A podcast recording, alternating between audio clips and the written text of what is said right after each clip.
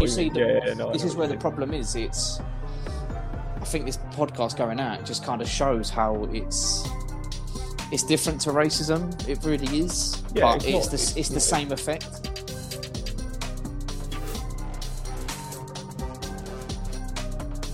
Yeah, and I mean, it's, it's I mean, the mental health thing is important. Like, I think it's something like uh, kids who are LGBTQIA plus are like seventy-five percent more likely to consider self-harm before the age of twenty.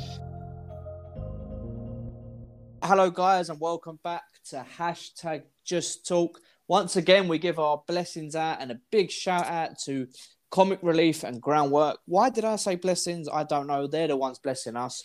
Thank you for helping us get this podcast out so we can help people within grassroots football and listen to some great and fantastic stories. Daniel was absolutely fantastic this week, last week, but this week we move on to something just as serious. I've got my friend on today, Chris Knight. For once, I'm able to say someone's name correctly. You should be honoured, Chris. Welcome. Oh, thanks. I've got such a difficult name to remember, so It is probably the most English name there is yeah, out there, definitely. especially up there with I don't know, possibly what, maybe Crane, I think. uh, Chris Jones. We could say Yeah, that's for another. That's for another pod, though. We're not here for that today. So, Chris, why don't you just give us a little brief description on yourself? All right. Uh, yeah, my name's Chris. Uh, I've just I'll get onto football in a second. I ju- literally today just started my PGCE, so I'm training to be a teacher at the moment. Uh, I've been a football fan since I mean, really before I could really talk. Um, I got given a Chelsea kit when I was two because my dad worked in Hammersmith, but Sorry to hear that. yeah, yeah, I didn't stay with them very long. uh, remember my first Orient game when I was about six. Sorry to Boxing hear that again. Yeah, although we, we um Orient actually beat Rushden and Diamonds about five one, so it was as good as it got. It was just downhill from there, to be honest. Um, and then yeah, for the last couple of years, I've been going to Walthamstow FC in the Essex Senior League. So just progressively getting lower and lower. Yeah, it just seems life's getting worse and worse in football at the moment. Yeah, yeah, I mean, in a year, I'll just be pitching up at Hackney Marshes on a Sunday with a flag. Uh, hundred way percent. going. Oh, don't worry, I'm I'm doing that at the moment. So, uh, Fair enough. well, Chris, I don't normally uh, ring guests just before the pod. I said, look, what do you want to talk about today? And you spoke about going down the pyramid low and low, but it's something you're quite excited about at the moment. Oh, it's what in the Premier League? Oh, I hate this league. Go on, Chris. I'm not like necessarily excited. I think Ronaldo coming back is really interesting. Yeah, I, uh, like- I think I would have a lot. been. I would have been more excited if we went to Manchester City. I know a lot of people are going to hate me for saying that. Oh, that would have been hilarious. I was very excited when I thought he was going to Man City. It's just the fact that it would have been like a parallel universe, you know. Him going to Manchester City would have been, especially under Pep Guardiola. If you'd have said this to Manchester City fans about ten years ago, I Yeah, think they will. exactly. I think we get lost in time, even twenty years ago. But you know, it's I don't know. How do you feel about it all? I think it's interesting. I think like I don't think it makes any sense for Man United. I think they've basically signed him just so Man City don't get him, and I Uh, think that's such. A, I mean, like I'm assuming they'll make up the money in shirt sales and stuff, but he's. I don't know unless he's going to be really good for the young kids. But you've got so much young talent there, you can't have Ronaldo and not play him. I think it's to the fact that these young talents, they sat there and watched Manch- Ronaldo do it when I was in the academy. You know, they're passing him the ball as he was ball boy and stuff like that. But for me, I think it's an immense signing. Not only is he going to get 20 goals this season, but uh, I also think he's going to make the Manchester United players and fans give that extra 10%. And that extra 10%, I think, gets them a trophy this season. But I think they need one. I think if they don't get a trophy, you've got a question with that squad they've got now. hundred percent. I think they will. But hey, it's neither here or there for us to say. But Chris, we've got a lot more serious things to talk Yeah, about. Yeah. to move it on, man, No, no, because that's this is something that I'm not really educated in myself, to be honest with you. And you know, I'm going to let you take. I'm going to take the seat as a guest here because I even had to ask you the right way to say this. So, would you like to? uh Yeah, yeah. Would you Yeah, like yeah, to take I the can- thing? Because do it. again, for me, it's again for people listening at home. I know this sounds probably a bit unprofessional, but for me, it's a bit of a touchy subject. just to the fact that I don't understand it. I understand. I'll, Chris, I'll let you explain, then I'll explain right, what I don't fine. understand. Yeah, yeah. All right. So I wanted to talk a bit, and one of the reasons I think you asked me on was to talk a bit about homophobia in football. It's something Hundred I care a lot about, like something that's affected my life a lot as a LGBT football fan. I mean, I'm not all of them, obviously, but I'm bisexual, so it's something that has affected me watching football. It's something that's affected my enjoyment of football. Uh, but it's something I've read about a lot. I did my dissertation in uni on it. Um, so yeah, it's something I'm very interested in, and I think it's something that doesn't necessarily get the coverage that it should get. It's a, it's it's a huge topic. It is absolutely huge because even to this day, to my knowledge, in the top of the big big five leagues, there hasn't really been a player that has come out Not as gay. not since uh, not since Fashanu he did in when he was playing cool. for Norwich in the early nineties or late eighties. He came out Justin Fashanu. See, it, it's weird because that's not even a big topic anymore, but yet we hear a lot about the first like non-English players playing Premier League, the first black players playing the Premier League. I just want to go back to what I was saying about I don't understand it. When I mean I don't understand it, just for the viewers, I know Chris can vouch for me with this. I mean it as because I am I am straight. I've never had any abuse in football. I've never had to deal with any stress or arguments about what I am. So, Chris, effectively, how does this affect you in the game? Yeah, I mean it's interesting. One of the reasons, I mean, I joked about at the start, but genuinely one of the reasons that I watch football at the level I do now is that there's only ten of you there, so basically much easier to self-police fans and stuff. Because even when, I mean, like when I watched Orient a lot, followed Orient up and down the country, went to bloody Carlisle on Tuesday night, like generally the fans were really nice, very good community club. Like they worked a lot in the schools I've been in. They've worked a lot in schools when I was in school. But that that last season in the conference, about six times I heard homophobic abuse from Orient fans, and obviously it doesn't. You know, no one directly abused me. No one directly actually even abused Orient fans. It was Orient fans abusing opposition players or opposition fans, but it doesn't make you feel you know yourself it doesn't make you feel welcome in somewhere that you know football we all watch football as an escape we all watch football to let off some steam we watch football to see our friends have a couple of drinks and just doesn't feel fun you know Chris, well, how do you feel like clubs like, not just to point out Leyton Orient, because I can imagine this happens all over the country. oh yeah yeah yeah Just for the example, because we are Orient fans, how do you feel Leyton Orient could help you to, you know, maybe welcome you back? I mean, it'd be good if there was like, you know, I mean, Orient's been very good in the last, especially in the last year or so, at you know, being quite openly anti-racist. And I know they they banned a couple of fans, didn't they, who racially abused Bukayo Saka on Twitter after the Euro final.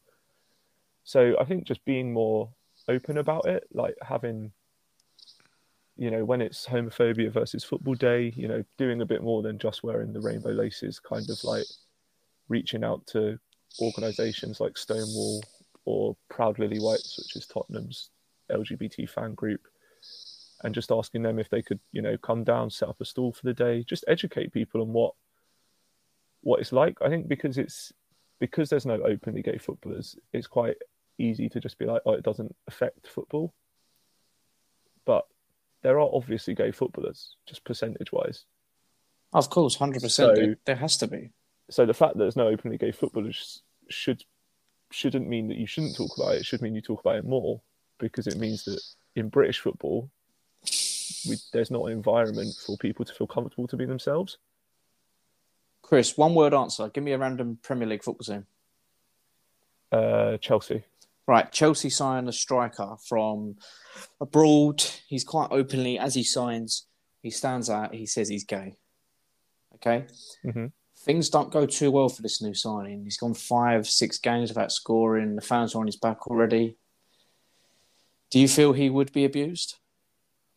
yeah, hundred percent. I don't necessarily know by like Chelsea fans, but definitely by opposition fans. And I mean, a, a good, I guess, a good example of this is, you know, non-white players who play for England. You know, like when England are winning, it's all fun and games. Mm. but then when you miss a penalty, you've got what hundreds of thousands of people telling 19 year old or however old Bukayo Saka is 18, you know, racially abusing him. So I think you'd have the same thing. I mean, footballers get a lot of homophobic abuse now. A study came out about two weeks ago that showed that online football abuse, most of it is homophobic more than racist or sexist. Like homophobic abuse is the most common form of discriminatory yeah, abuse online. So even footballers who are gay and haven't been out are probably getting homophobically abused anyway. The, the thing with this as well, I'm not just trying to cancel myself when I say this and stuff like that. It's, you know, growing up, I've even had to go back and delete tweets now I do this podcast and stuff from mm. when I was about 15, 16 years old. I wasn't calling anyone gay. It's just to the fact that we was just using it as like a a meme. Yeah, no, and I, I think yeah. I think which is wrong. But again, I've always said in this podcast, people that do listen, I'm happy to say, look, I'm now educated on it, and it was wrong. But it's also because I feel like the community has come on so much in the last ten to fifteen years, which is probably just like a what would be the right word? Just to say, not congratulations, you've come this far, but it's, it's you know what I mean. Yeah, no, it just nice. proves how far you've come, and people are starting yeah, to, which sounds absolutely wrong and sick, but people are now actually starting to take it serious when it wasn't taken serious many years ago. Yeah, oh, 100 percent. Like the, um, I mean, the, the football club I play for, uh, I play for Stonewall FC, and like they were only set up because they were set up in 1991, basically to allow gay people to play football because it was such a hostile environment that even on amateur levels people couldn't feel like they'd play they could play for amateur teams. I think I featured for Stonewall in a game before. Oh, that's it, good. That, it, makes, that was, makes you an official ally, Rob.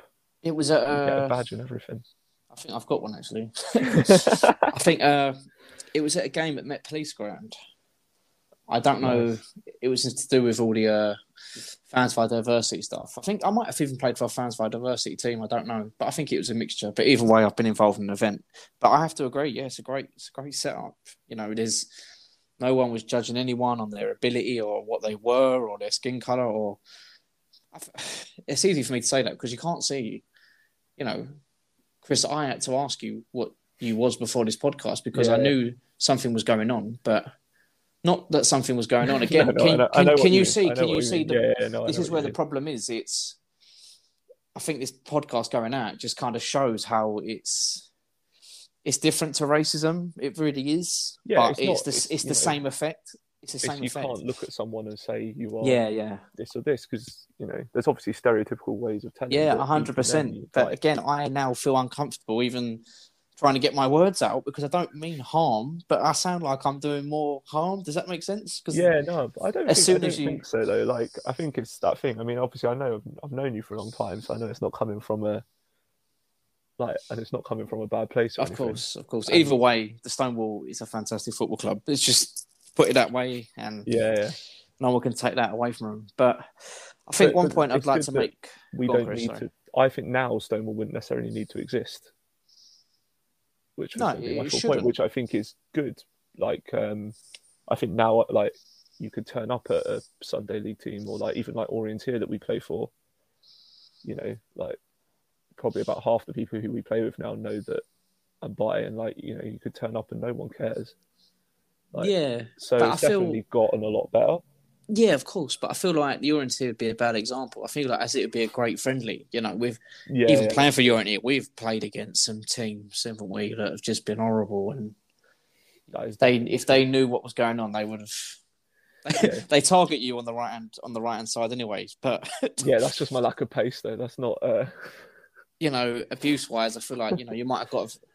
Yeah, yeah, probably for no reason. You know, you're not a horrible person. It's not even like you left afters on someone, but again, it's if going into this pod for me, as again, it's a learning curve because I'm with racism. It's as you said to yourself, it's always out there. But do you feel the media could do a lot more? Yeah, I, I mean, I definitely, again, with anything, I think the media could. I think the media could do a lot more about racism as well, but I definitely think they could do more. I think just to highlight, it's like awareness. I still feel, you know, like every football fan knows about racism. So then it's like, how are you going to challenge it? Mm. Whereas I don't even think every football fan yet knows, like knows about homophobia, like knows how it affects someone who might just be standing next to them on the terrace. Yeah, like, so before you can like before you have like a fan a huge fan change, it's like you even need to learn what it is.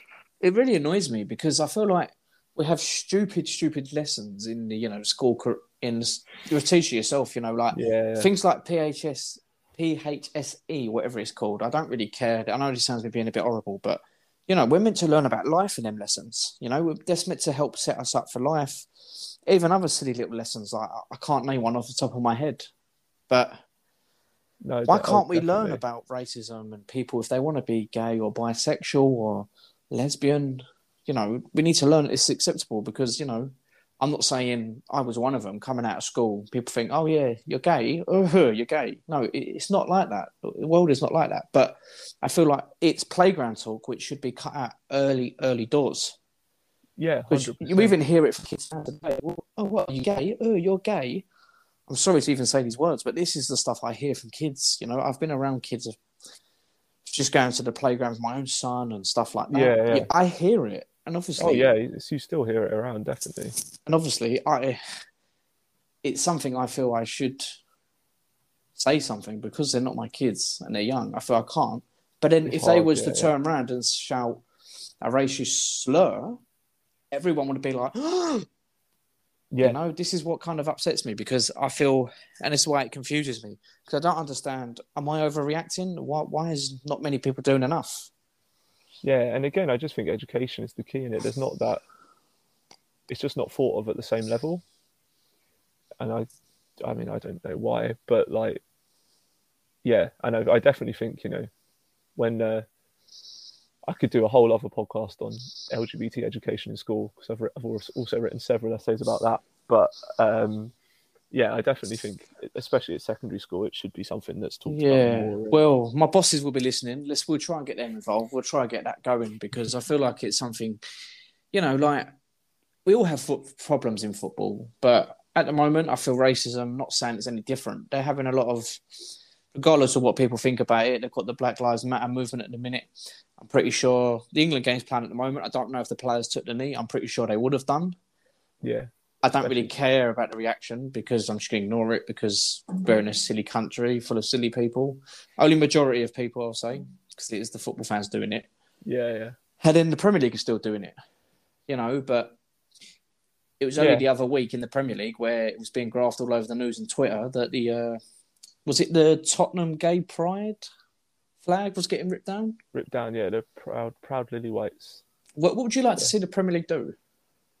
I th- again, I think it's just support and having more education and working more with organisations that are there, like you know, like Match of the Day, Sky Sports and stuff, can just do more to, I think, highlight the cases of people like, I mean, talk to people more like people who have been played football who are now out, uh, like Thomas Hitzlsperger came out.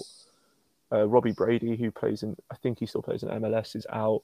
There's a couple of people in Scandinavia who are out. Like, get interviews with them, or get interviews with people who've like, you know, studied Justin Fashanu, who do show things during the Norwich game about Justin Fashanu's life and the abuse he faced when he came out, and uh, he ended up committing suicide like, Yeah, like very young, and not not just because of reactions he had. He had a, a lot going on in his life, but like you know, just talk about it more, make people more aware, and it's not easy. It's not. It's not like a fun. It's not particularly fun, comfortable thing to talk about, and it's not. You know, not everyone's always going to say the right thing, but as long as people are open to learning, that's all you can ask. I think that's why I'm worried open my mouth. I think what you said there, it's not particularly fun to talk about and not comfortable to talk about. It's to the fact that I I'll never understand about being racially abused, but I understand racism, Mm. if you know what I mean. But where because it's quite open and it's everywhere. That's probably because it's on Twitter. There was a big movement about it and everything was done. So everyone got a lot more information than what they had before. I was clued up before everything that happened. But then obviously it was in the media a lot more. A lot more people got educated. But I feel like with the community, especially the L- LGBT community, is that correct? Yeah. Yeah. See, look, I'm even having to ask if that is the right the right letters. You know, that's where I think it's all wrong. I feel like it should be out a lot more, especially with the Premier League. It's I, I see it as another thing as mental health week. You know, why should we only care about people's mental health and state in that week? Why do we have a specific day for it? Do you understand what I mean? Yeah, the reason I'm day. the reason I'm comparing them, it, it, should be there all the time, especially if we're going to promote yeah. Black Lives Matter or something like that. It should just be everywhere. Yeah, and I mean, it's, it's I mean, the mental health link's important. Like, I think it's something like uh, kids who are LGBTQIA plus are like seventy five percent more likely to consider self harm before the age of twenty. I think even thinking about it now, Chris. Like, yeah, of course, of course, because I can imagine the whole deal. thing of even coming up, growing up, you're thinking, "Am I normal?" You know, because yeah, definitely, it's it's just a strange world, and it's a it's a whole it's a, a bit of a hole I'd like to go down and talk about, but again, you can just tell by the way I'm acting. This is probably not a greatest. this is probably not the greatest podcast for a conversation to flow that I've had in the past, but I feel like there's a lot of key points going on, and I feel like I'm showing out a lot of emotion to prove that this is probably what is wrong with not me in particular with the community, but education wise, if you understand what I mean. Yeah, no, hundred percent. And like, I think it's like it's not it's not about like I think like I've said before, it's not about everyone necessarily just getting it right first time because it's it's complex and also it's going to be different for everyone. Like my experience, you know, being by when that when I was like a couple of years ago when I had a girlfriend, I could just turn up at football with her. Like no one would, you know, no one then thinks anything about it. But I'm just as likely to turn up at football with my boyfriend. So it's like then it would become more questions. Yeah, so and then that's that's different for everyone. That's going to be yeah. Thinking on that, I think like, like if you was to walk down the stairs with you holding your girlfriend's hand, no one would really say anything. But if you'd done your boyfriend, I reckon there'd be one little whistle yeah. or something like that. Something like that. And even if it was like, you know, jokey or, you know, not necessarily insulting, if it's someone I don't know, it's like, why do you care? Yeah, but even like, if you know them, you expect yeah. them to show you their support and not even support say anything. respect. Yeah, exactly. But again, I'd love to go down this again. I feel like we could come back to this. You know, Definitely. I'd hundred percent. But let's bring this podcast up a bit. Let's talk about the Orientear. Go on, the All boys. Right. What is the Orientear? I feel like you're the best person to say well who and what it is. Okay, so the Orientear was a Leyton Orient fans magazine that was set up oh 30 years ago now. Bloody hell, that long ago. 30, yeah, 31. older oh, than me. Maybe 20, 25, 26 years ago, I think mid 80s.